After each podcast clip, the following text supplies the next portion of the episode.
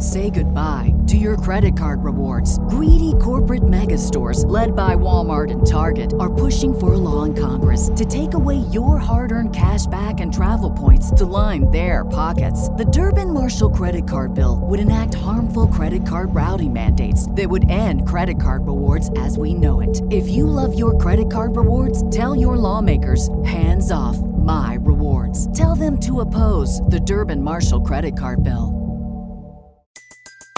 Everybody in your crew identifies as either Big Mac Burger, McNuggets, or McCrispy Sandwich. But you're the filet fish Sandwich all day. That crispy fish, that savory tartar sauce, that melty cheese, that pillowy bun. Yeah, you get it. Every time. And if you love the filet of fish, right now you can catch two of the classics you love for just $6. Limited time only. Price and participation may vary. Cannot be combined with any other offer. Single item at regular price. Ba da ba ba ba.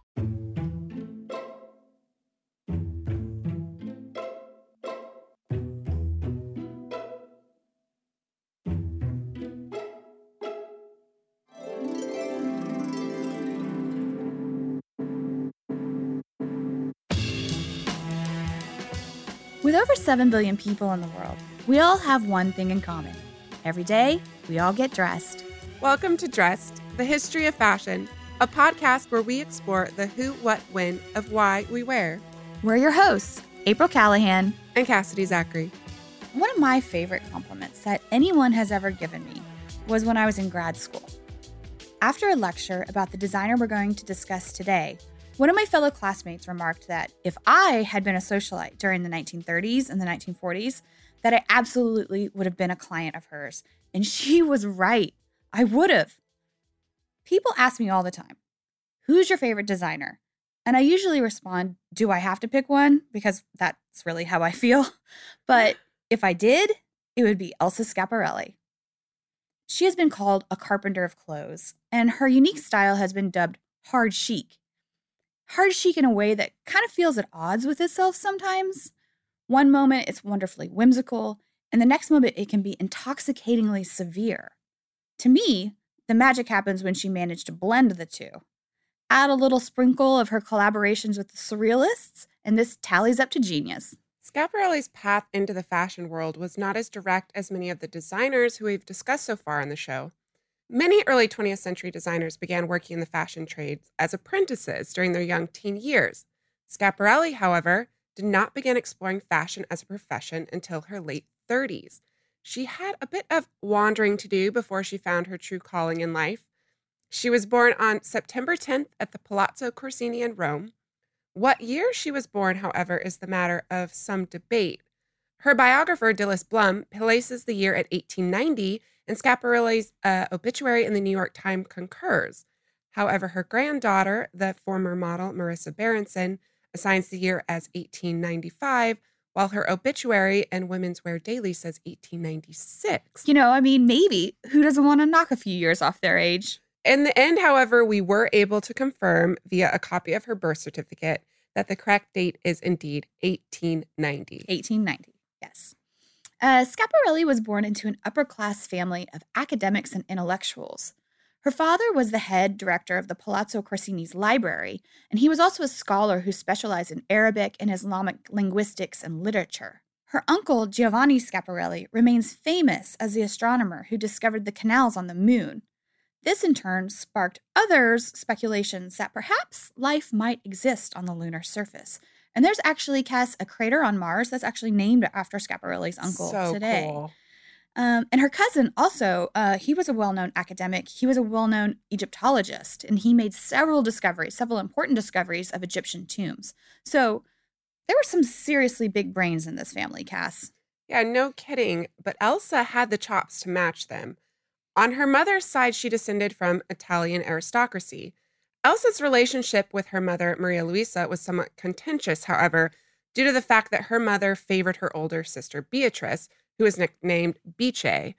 And we're not really talking secret favorites either. Maria Luisa continuously praised Bice's beauty and harped on Elsa that she was ugly.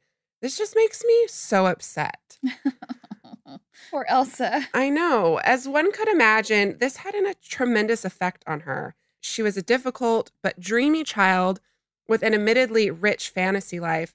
And in her autobiography, Shocking Life, Elsa wrote about innocently thinking of ways to force herself to become beautiful. This is what she wrote. In her autobiography, she wrote To have a face covered with flowers like a heavenly garden would indeed be a wonderful thing. And if she could make flowers sprout out all over her face, she would be the only woman of her kind in the entire world. Nasturtiums, daisies, morning glories, all in full bloom. With some difficulty, she obtained seeds from the gardener, and these she planted in her throat, ears, and mouth. She felt they ought to grow faster in her warm body than in the soil outside. Thus, she sat waiting for the result. This is what she wrote. And I want you to keep in mind this sort of bittersweet anecdote of burgeoning self awareness because it illustrates young Schiaparelli's natural predilection for the awe inspiring and sort of non sequitur aesthetics of the Surrealist movement with which she would later become so closely identified. Our listeners may have noticed something a little odd about the quote that April just read. The quote is directly from Schiaparelli, but she had a tendency to write about herself in the third person. Other parts of her autobiography are in the first person. This is just one example of her inherently contradictory nature, which she herself was aware of. She actually describes herself as unpredictable but disarmingly simple, profoundly lazy but a furious worker. She calls herself out as being both generous and mean, and ultimately declared her life an everlasting question mark. her granddaughter, Marisa Berenson, paints a picture of her grandmother as someone who remained curiously aloof throughout her life. While Schiaparelli was clearly devoted to her family, it seems she viewed herself as isolated from others from a young age, and she even asked those closest to her, including her family, to call her Scap. Scap was sort of an alter ego that, in her words, she, quote, had only seen in the mirror, some kind of fifth dimension. So Schiaparelli kind of was an enigma to herself, even perhaps, Cass. Mm-hmm. Um, but we digress a little bit. So can you fill us in a little bit more about her childhood? You said that she was difficult. Yeah, she was probably a little infuriating as a kid. She was extremely smart, but she hated school. So she was always pulling pranks trying to get kicked out. And she tells this story of hiding underneath the table during one of her parents' dinner parties and releasing a box of fleas to torment the guests. and after what she's told us about her mother, I don't really feel that bad about it. Uh, her parents sent her away for a bit to a convent to try to tame her willful spirit. Uh, she really credits her stubbornness to the fact that she was given goat milk as an infant after her wet nurse was fired for being a drunkard. So she really has this wonderful imagination, and I am fully on board with it. so by her early 20s, um, she was towing the quote unquote proper line a little bit better. She was Ew. studying philosophy at university. But then in 1911, she dropped a bombshell on her conservative family when she published a volume of very sensuous poetry called Arethusa. She had kept her writing secret from her family, but she had shared it with one of her cousins, a little bit more progressive member of her family. He was an art dealer, and he thought it was so smashing that he actually arranged for a publisher. But when it came out, and it was actually widely reviewed and very well received um, by the Italian um, press, she was then disgraced in her family's eyes because of the erotic nature of the poems, and they began pressuring her to accept a marriage proposal from a Russian man who had been courting her, but she did not love and she did not want to marry him. So, in order to defuse this situation, she jumped on an opportunity to move to London to become a nanny to one of her sister's friends. And it was there in 1914, so I think she's 24 now, that she attended a lecture given by Wilhelm Wendt de Kerlor, a handsome, charismatic theosophist, a philosopher or mystic of sorts, have you? And the study of theosophy was actually quite trendy at the time. Lots of intellectual and artistic types were, were followers of theosophy. And some of them were quite wealthy. Yeah.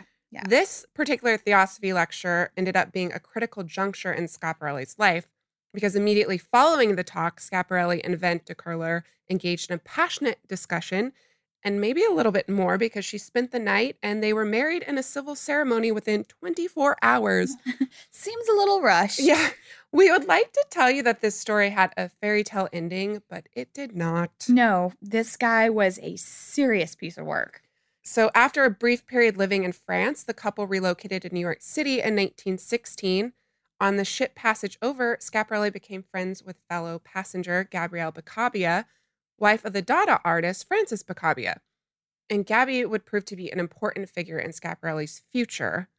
Once in New York, Schiaparelli and her husband fell in with a smart set of avant garde artists that included Man Ray, Edward Steichen, and Marcel Duchamp, and of course, the Picabias. And once in the United States, Venta proved himself to be an all around ne'er do well.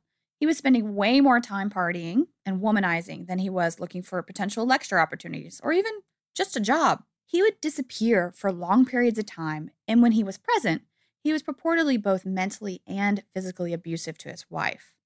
At the time, the couple had been living off of Elsa's dowry, which was now getting perilously low.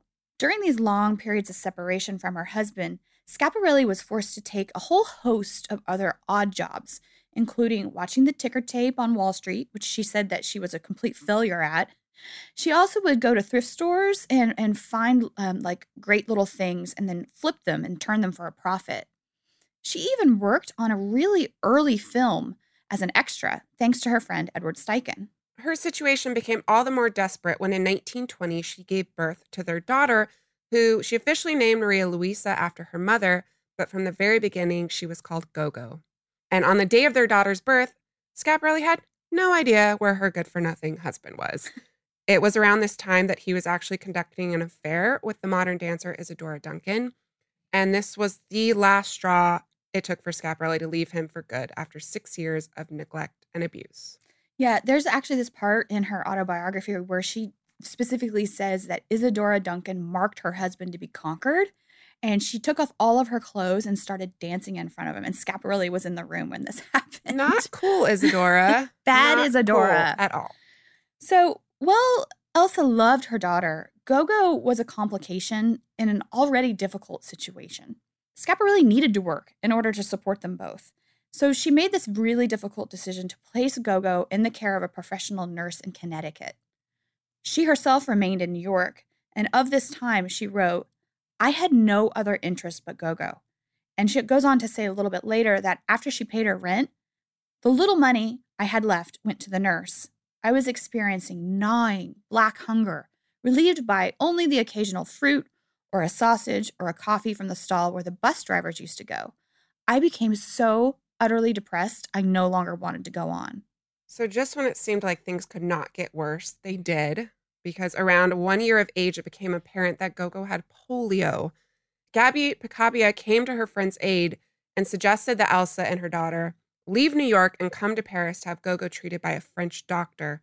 This doctor ended up providing the treatments necessary to reverse the damage that polio had done to her legs, but this took years, and he and his family really cared for Gogo as if she were their own child. Now in Paris, Elsa was scrambling once again to figure out a means of support for herself and Gogo's mounting medical bills. Through her artist friends in New York, she had now expanded her circle of friends to the, include the Parisian avant garde, counting artists Pablo Picasso, Jean Cocteau, and the interior designer Jean Michel Frank amongst her circle. But it would be Paul Poiret who would play a role in her becoming a fashion designer. He liked the struggling Elsa so much that he would dress her for free, and he enthusiastically encouraged her to become a fashion designer professionally. And it's funny because I thought I knew everything about Poiret, but I was really not aware of this connection. It makes sense though, considering he did this often. He he really helped out young and up and coming talents, and he considered his patronage of artists one of his greatest contributions to his era. So he was very generous in this regard, I must say. So it makes sense that if he saw something in the young Scap, he would want to help her. Yeah. So Schiaparelli finally took Poiret's advice at the age of 37, starting with some highly unusual sweaters. And we're going to learn more about this after a break from our sponsor. Dress listeners, we often refer to ourselves on the show as dress detectives. But what if we told you that you could travel back in time and solve your own fashionable mysteries? Because you can by joining us in playing June's Journey. And April, I can't tell you how much fun I've had playing June's Journey. It's this hidden object mystery game with a captivating detective story. It takes you back to the glamour and intrigue of the 1920s with this diverse cast of characters.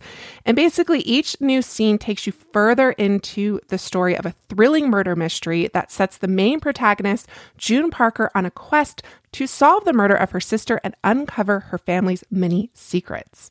You will sleuth with June in the antique parlors of New York, the chic sidewalks of Paris, and you can even build your own luxury island estate where you get to decorate and plant decadent gardens.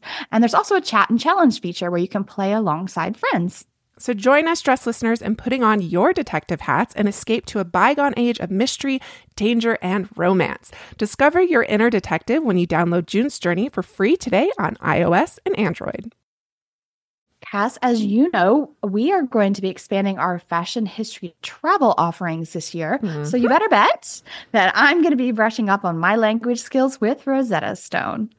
With more than 25 languages offered, including Spanish, French, Italian, German, Korean, Chinese, Japanese, Dutch, Arabic, Polish, and so many more, that world out there is practically at the tip of your tongue. And that's right, dress listeners. For more than 30 years, Rosetta Stone has been the expert in language learning. There are no English translations, so you really learn to speak, listen, and think in that language, which is incredible. You learn by immersion, and their programs are available to use on your desktop or as an app.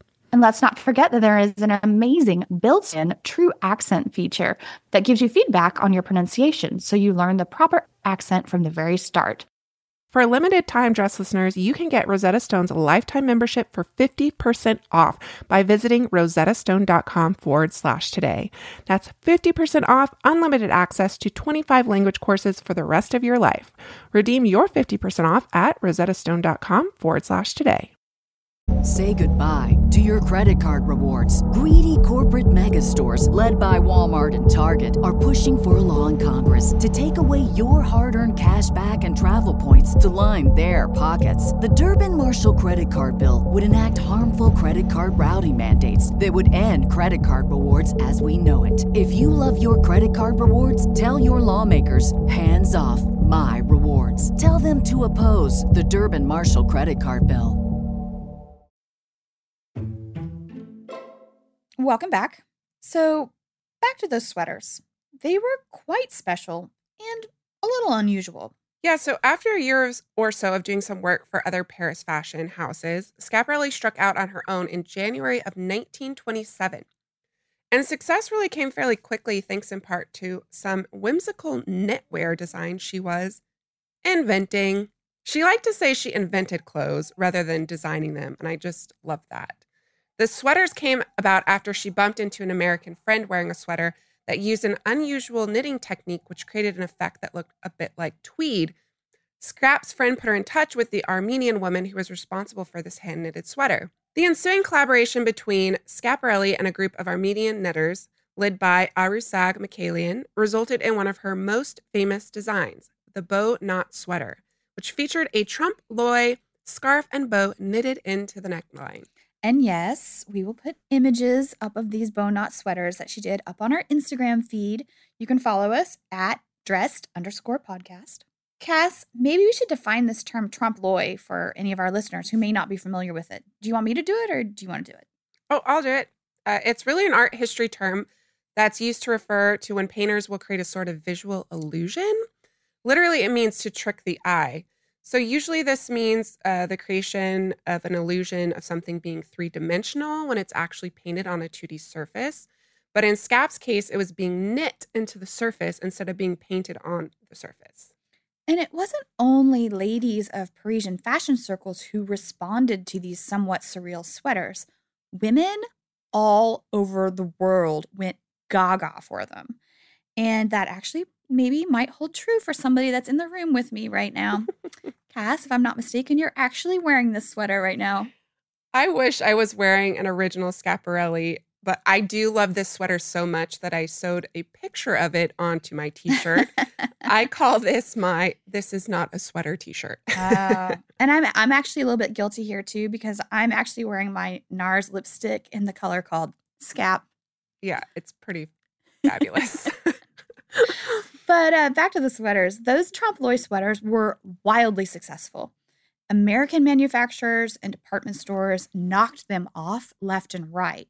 And not only her bow sweater, she also made other trompe l'oeil designs that were knitted into the sweater. Like perhaps there might be a belt, a trompe l'oeil belt kind of knitted at the waistline. And she used this technique to also make other types of knits, like gloves and hats. And one of my all time favorite uh, Schiaparelli items was this pair of knit gloves that she made where the fingernails are colored. Oh, that's, yeah, one of my favorites. Yeah. too. And she also made these in another collection several years later, but she did them in black suede. And the fingernails were red snake kit skin. I mean, that's like deadly and sexy. In terms of her being copied, though, Schiaparelli claimed that she didn't really mind so much. Uh, it was her feeling that when people stopped knocking off her work or stopped licensing her brand's name, that it would mean that she was no longer relevant. And I find this reaction so refreshing. There are a lot of fashion designers who conversely spend a lot of time and energy trying to stop copyists. So, within the first year, Scap's fledgling business had done so well, she was able to expand her operations across the board, thanks in part to taking on a financial backer. She moved her business out of her tiny apartment and into proper workrooms on the Rue de la Paix. She also expanded her offerings to include swim and beachwear. So she first made her name doing sportswear. And in fact, the sign outside her business read Schiaparelli pour le sport. She actually dressed many vanguard sportswomen of the early 20th century for their individual sporting activities. And these clients included famous female golf and tennis champions, as well as aviatrixes Amelia Earhart and Amy Mollison, for whom she created an entire wardrobe for one of her round the world journeys. Because these women had specific needs for ease of movement, for many of them, Scap created divided skirts, which were basically what we now call culottes. And some listeners may remember in our episode on Elizabeth Hawes, we spoke about how this was considered shocking in the 1930s. Get it, Cass? Shocking? Okay, listeners, April just made a pun, which I thought you said we were not going to be doing on this I show. know I did, but this was way too easy. It's, it's hard not to. Um, for any of the of you who are just learning about Schiaparelli, shocking was the name of the riotous shade of pink. That was her signature color, the color of the lipstick that I'm wearing, um, shocking pink. And um, shocking was also the name of one of her most famous perfumes that was very successful. Well, I hope to hear many more puns from you in the future. I'm Miss trying not Callahan. to. Back to those uh, culottes she was making. They were basically fodder for the press. When Schiaparelli wore a pair to London for a buying trip in 1931, she caused an uproar in the British press. This is sensationalism at its best. How dare women attempt to dress like men in public? Even for sport, this was still controversial.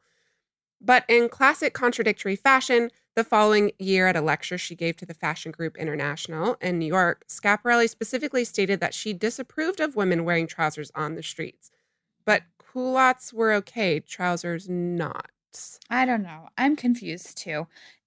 These differences are probably very subtle to us now, but at the time they were considered much more distinct. The difference between a divided skirt and quote unquote pants. Mhm. But like you said, Scap was an enigma to herself, even sometimes.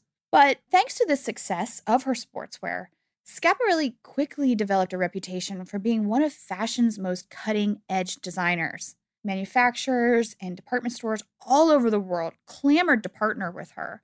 And in the end, this became a huge part of her business model.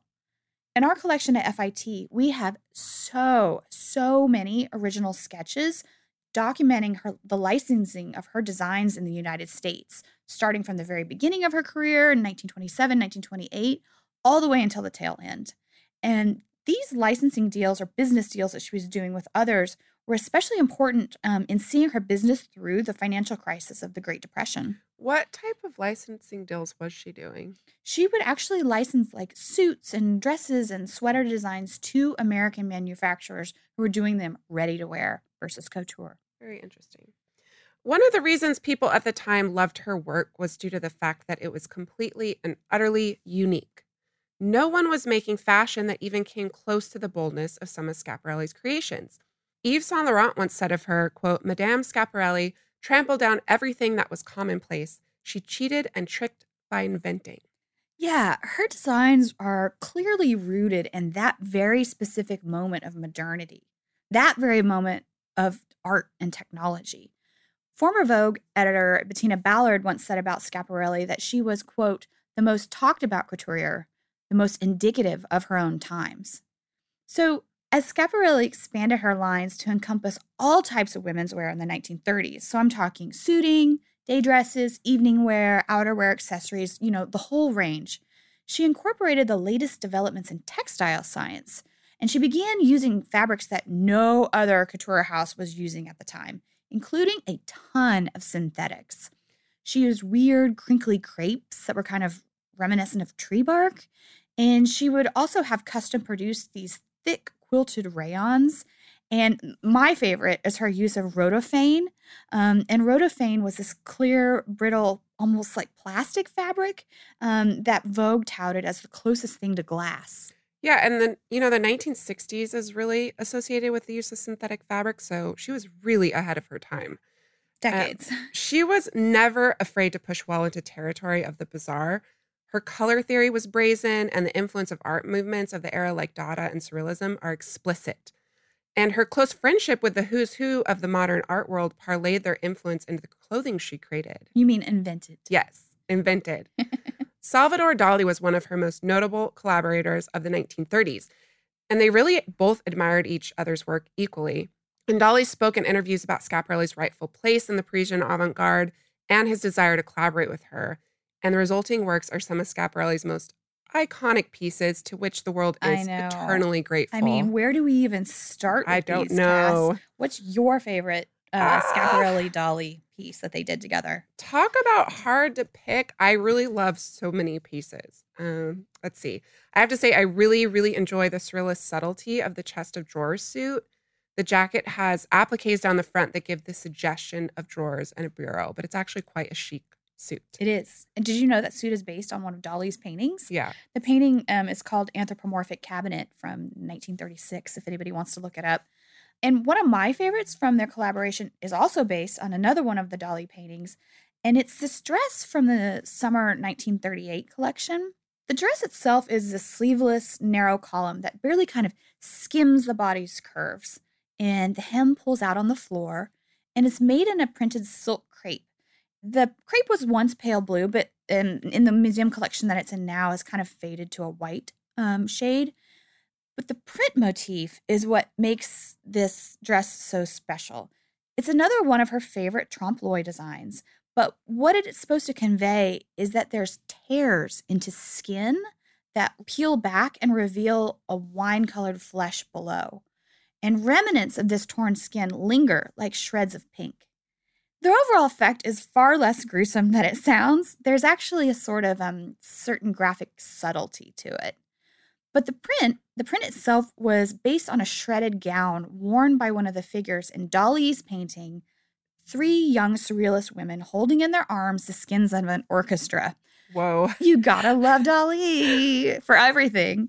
Um, but this particular painting that the print that, um, that she used as base on, it's part of a trio of related paintings from 1936. And Schiaparelli herself actually owned one of the other paintings in that trio. Hers was called Necrophiliac Springtime. Where where are we going with this? I know, right? Uh, don't worry, don't worry. Despite the somewhat distressing title of Scap's painting, the subject matter of these two works are comparatively tame. They are both set in Dali's signature sort of deserted, foreboding landscape. Um, and the figures in the painting, they wear these long, clinging gowns that kind of sweep the ground. But this is the special part about these paintings. Their heads were entirely replaced by ovoids of small, bright flowers. No coincidence, mind you. I really see what you're saying now about her planting the seeds in her face as a child and why the strange and fantastic nature of surrealist art would appeal to her.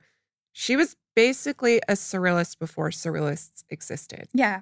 Yeah. And this idea of like forcing beauty will come up again. And we'll kind of, I think, talk about that here in a minute. But um, before we do, I want to talk about a few other collaborations between Schiaparelli and Dali. Um, another one was another textile print, and this one was a print um, adapted from a drawing that Dali had done of a lobster. And Schiaparelli used um, an adaptation for it as a print on beachwear and also a very famous organza evening gown. We say it's famous because it's pretty much immortalized in a series of photos by Cecil Beaton that he had taken of the Duchess of Windsor or Wallis Simpson wearing the gown. And another one of these um, lobster organza gowns was also owned by the socialite and fashion icon Daisy Fellowes. Both of these women were dedicated Schiaparelli clients. Okay, I lied. That might actually be my favorite. hard. It's so but hard. then there's actually I it's hard to pick because then there's the oversized high heel that's worn upside down on the head that Scap and Dali created for the winter collection later that year. That is amazing. yeah, so it's hat. Yeah. um, and we can't forget the skeleton dress of 1938. no. And this it, this dress was a long sleeved, floor length, slinky matte black silk number where she used trapunto. Um, trapunto is a sort of like a, a stuffed quilting technique. And she used trapunto to create raised surfaces on the dress, which sort of trace the outline of the wearer's skeleton. I don't know, maybe I'm making her work seem scary all of a sudden. I hope not, because it's not. Her clothes are actually quite chic. And in fact, many punk designers of the 1970s and the 1980s, like Zandra Rhodes, have actually cited Schiaparelli's aesthetic as a precursor that was necessary to the development of punk style. Maybe her collaborations with her friend Jean Cocteau are slightly less Yes, good. they're actually really elegant and beautiful. Yeah, his sinuous surrealist line drawings were adapted into embroidery motifs that were used on her clothing. Schiaparelli used embroidery and beading in the most spectacular way, and she had a long-standing partnership with the legendary couture embroiderer Lesage. And Lesage actually still carries on this grand tradition of beading and embroidery and all these different types of embellishments for couture houses today. And when we come back from the sponsor break, we're going to talk about some of the charming themed collections that Scap was famous for. Some of them are simply magic.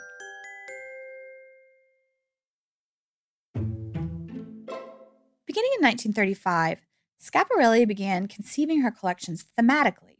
We might think of this as somewhat commonplace now in couture, but it was not at the time. This legacy of her thinking kind of lives on in the way that some of 21st century's fashion greatest minds conceptualize their collections. The late, great Alexander McQueen comes to my mind specifically. Mhm. Schiaparelli had reached yet another milestone in 1935, relocating to 21 Place Vendôme.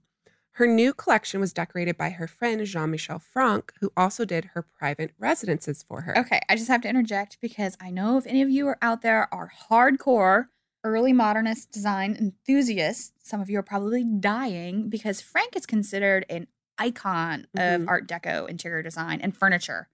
Um, there's this really funny story. Once um, Coco Chanel went over to Schiaparelli's house for a dinner party, and reportedly she left disgusted with the starkness of Frank's ultra modern interiors and furniture.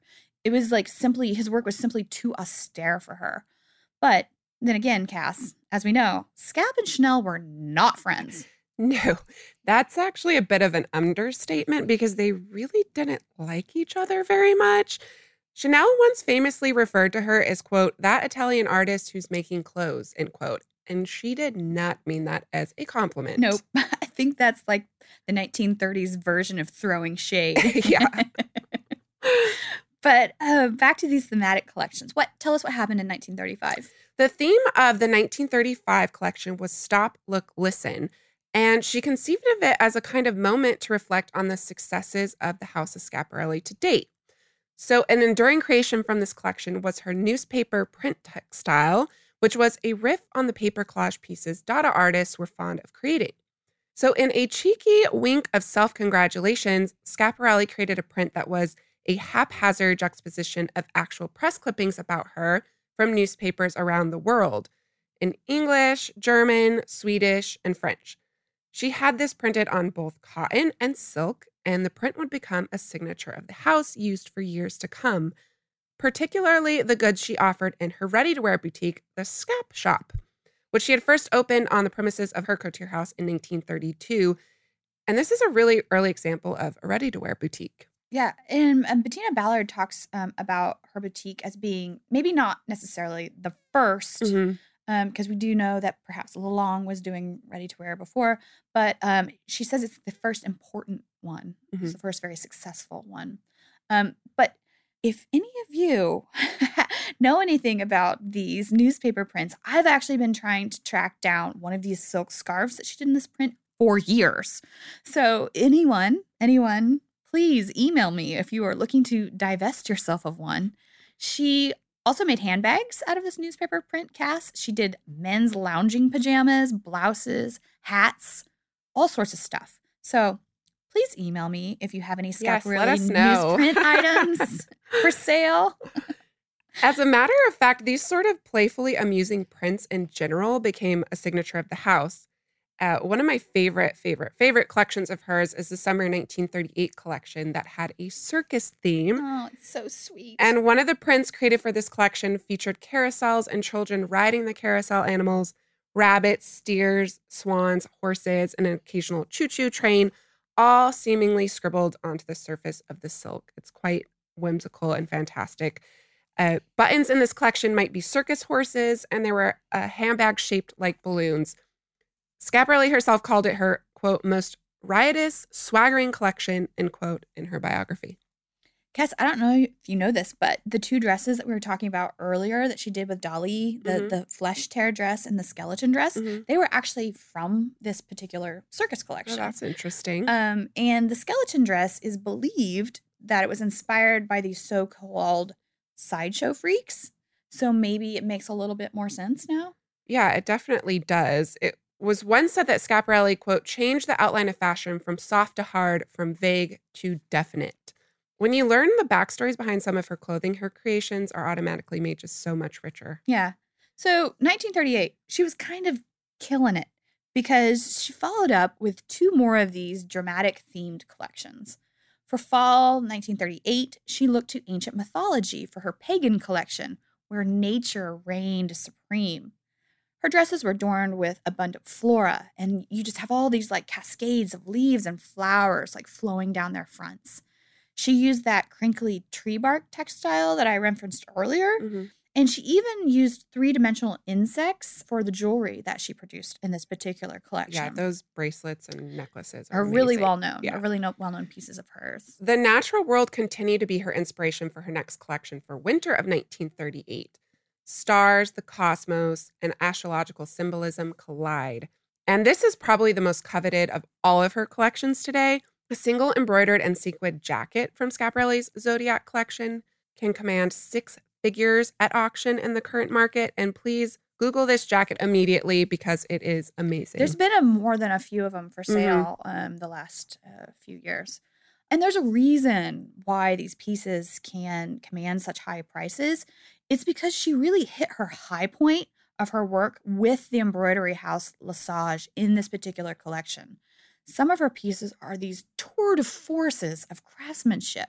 The embellishment on a single jacket could take up to 300 hours to complete. wow. So, I also have a little known fact about the Zodiac collection. Do you want to hear? You never even have to ask. You know, I want to know everything. Okay. So, from her childhood, Schiaparelli had three moles on one of her cheeks. And her uncle, the one who was the astronomer, he called them the Big Dipper. So, you'll frequently see these references throughout her career in the graphic design, perhaps promoting her house or the actual clothing themselves to either the Big Dipper or stars in general. So, it's a little bit of a family joke. See, family was important It to her. was, it was, it was, it was. It- I'm not saying it wasn't.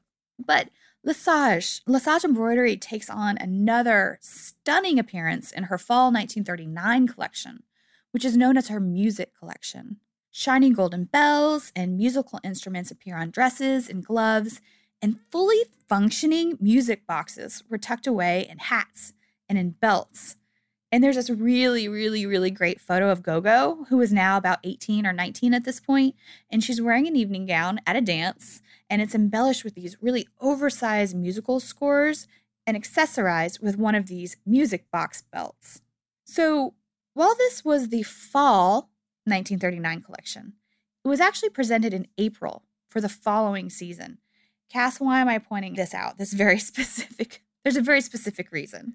World War II. Yes. So, not a great time for Paris, not a great time for anyone, actually, and a truly horrific time for many. War between France and Germany was officially declared in September of 1939. Yeah, exactly. And when this happened, Schiaparelli began to prepare for the inevitable. She slashed her staff from 600 to 150, as did many other couture houses at this time. And she began creating clothing with the necessities of war in mind. She began creating garments with oversized pockets, which eliminated the need for handbags. And she even did practical warm jumpsuits, which were editorialized at the time as being the perfect in the event of an air raid. It seems so strange now, but this was this was the reality of the times. And Schiaparelli wasn't the only one um, shifting their focus. Many of her fellow couturiers at the time were like-minded. One couturier house created fur-lined shelter boots. Others did hats that incorporated small flashlights, um, while others did ensembles that had glow in the dark buttons that were like supposed to light your way in the dark. But in a radio interview later that year that Schiaparelli gave in the United States, she said this She said, Our best efforts went into those clothes. It was funny the way we had to cut corners. There was not much that we could depend on. And that is why in my collection you will find pockets not only taking the place of handbags, which are clumsy when one is already burdened with a gas mask, but also adding the finishing touch to models which had to be simple. Except when we dine privately, our clothes must meet all the strange demands imposed on us as a life in a country at war. Paris would fall to occupying Nazi forces in June of 1940, while a portion of France remained under the French rule known as the Vichy government. But when this happened, Schiaparelli left for the United States, where she had signed a contract six months previous, committing to a 30 city lecture tour. And despite this radical shift in circumstances, she kept her obligation. This decision aided, I'm sure, by the fact that Gogo was already living in the United States at that time. The lecture tour was organized by the American media company CBS, and it was a smashing success. Although it can be said that her platform, that Parisian couture reigned supreme, did not always particularly set well with the American fashion professionals in the audience. Yeah. um, but following the tour, she she made the very intentional and specific decision to return to Paris, um, occupied by the Germans, to continue to oversee her business. But this was brief because what happened was she came under scrutiny by the Nazis as a fairly famous, um, you know, person working in Paris. But she also came under criticism by the French, and that's because she was Italian, and of course the Italians were part of the Axis forces. And her Italian heritage made her suspicious in the, the eyes of some French people, despite the fact that she was a French citizen and she'd, she'd been a French citizen for almost a decade. So back to the United States and to GoGo she went for the next four years. But despite the absence of its namesake, the House of Schiaparelli did remain open in Paris under the direction of Irene Dana and the head tailor Rene, who kept the house afloat despite Nazi restrictions and shortages in materials due to rationing. Scap mainly spent her time um, these four years in America during the war volunteering and coordinating charitable relief efforts for France. She organized concerts and lectures and art exhibitions of French culture. One of her endeavors that stands out from the rest is the role that she played in organizing the exhibition The First Papers of Surrealism, which she worked on alongside artist Marcel Duchamp and Andre Breton in New York in 1942. And I think, uh, if I remember correctly, Peggy Guggenheim had a hand in organizing this as well. So there were some heavy hitters working on this show. But while she was in America, she absolutely did have tons of offers from the American fashion industry but in her autobiography, she states very explicitly that the only clothes that she made during this time were for her friend's dog. so, what do you think, Cass? Does Madame Grey Charmed, I'm sure, need some 1940s Schiaparelli canine couture? Absolutely. and listeners, April's referring to her beyond adorable French bulldog Gigi. And if Gigi is anything like her mommy, she loves vintage and Schiaparelli. That's true. I confess, but I, I I don't feel bad about it. Um, and on a side note, I just want to say Marisa Berenson has written about her grandmother's obsession with dogs.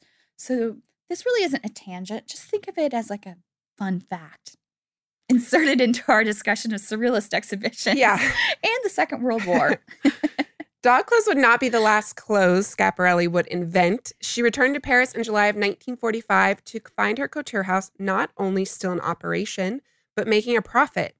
So during the years of the war, her prior customer base waned, but new Schiaparelli clients came in the form of wives and girlfriends of Nazi officers, and also French women who found themselves newly rich by supplying foodstuffs like butter, eggs, and cheese to the black market. So, wait, we should probably give people a little bit of an explanation about why she had Nazi clients. Yes. And this does by no means make her a Nazi or a Nazi sympathizer.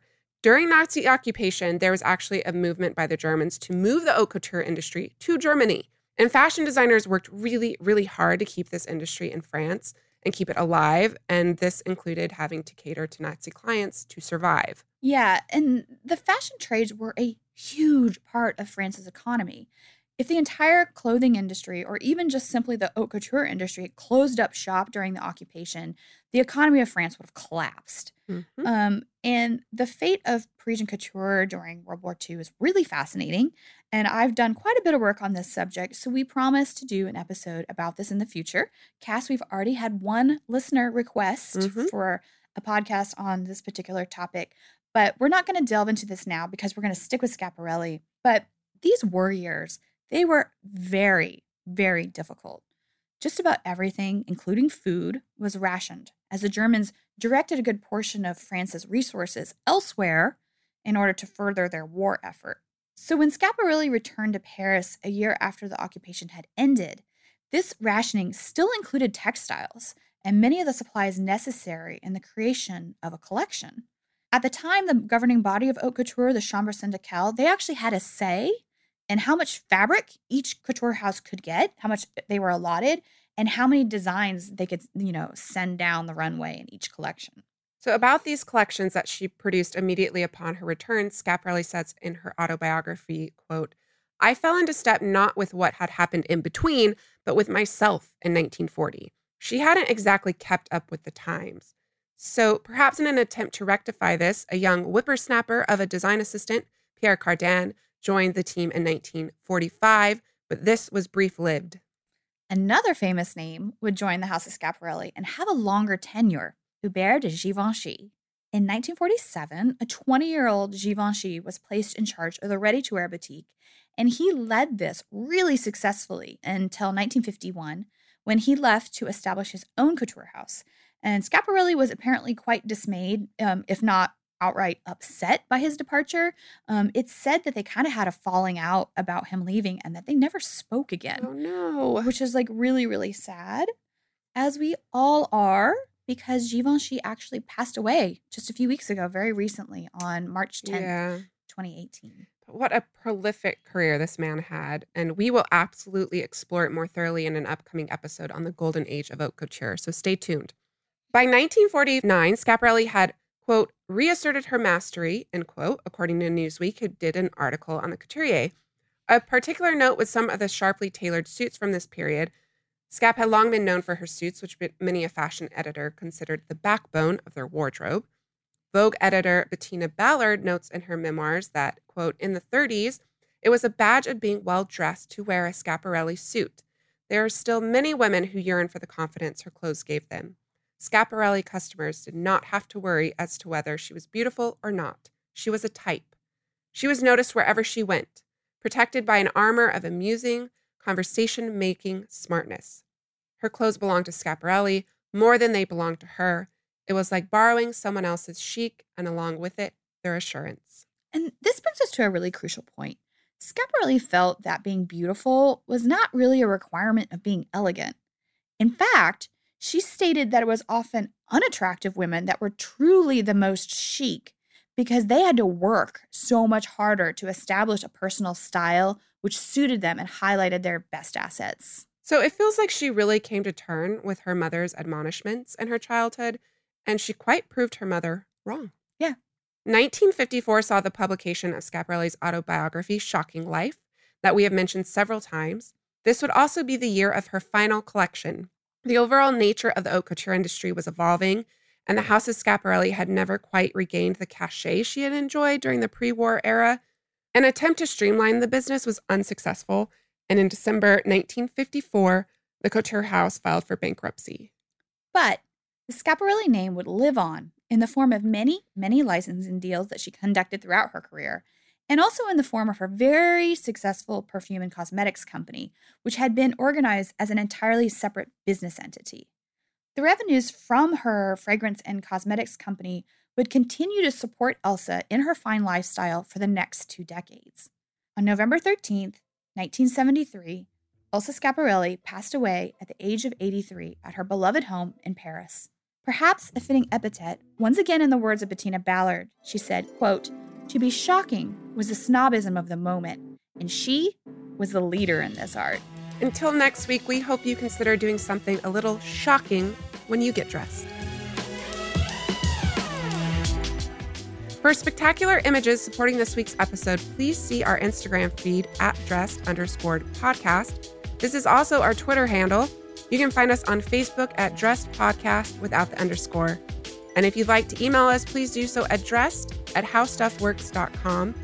And as always, we have lists of additional reading on our website, www.dresspodcast.com. This week's episode was recorded at Mouth Media Network Studio in New York City, which is powered by Sennheiser. Learn more about Mouth Media at mouthmedianetwork.com.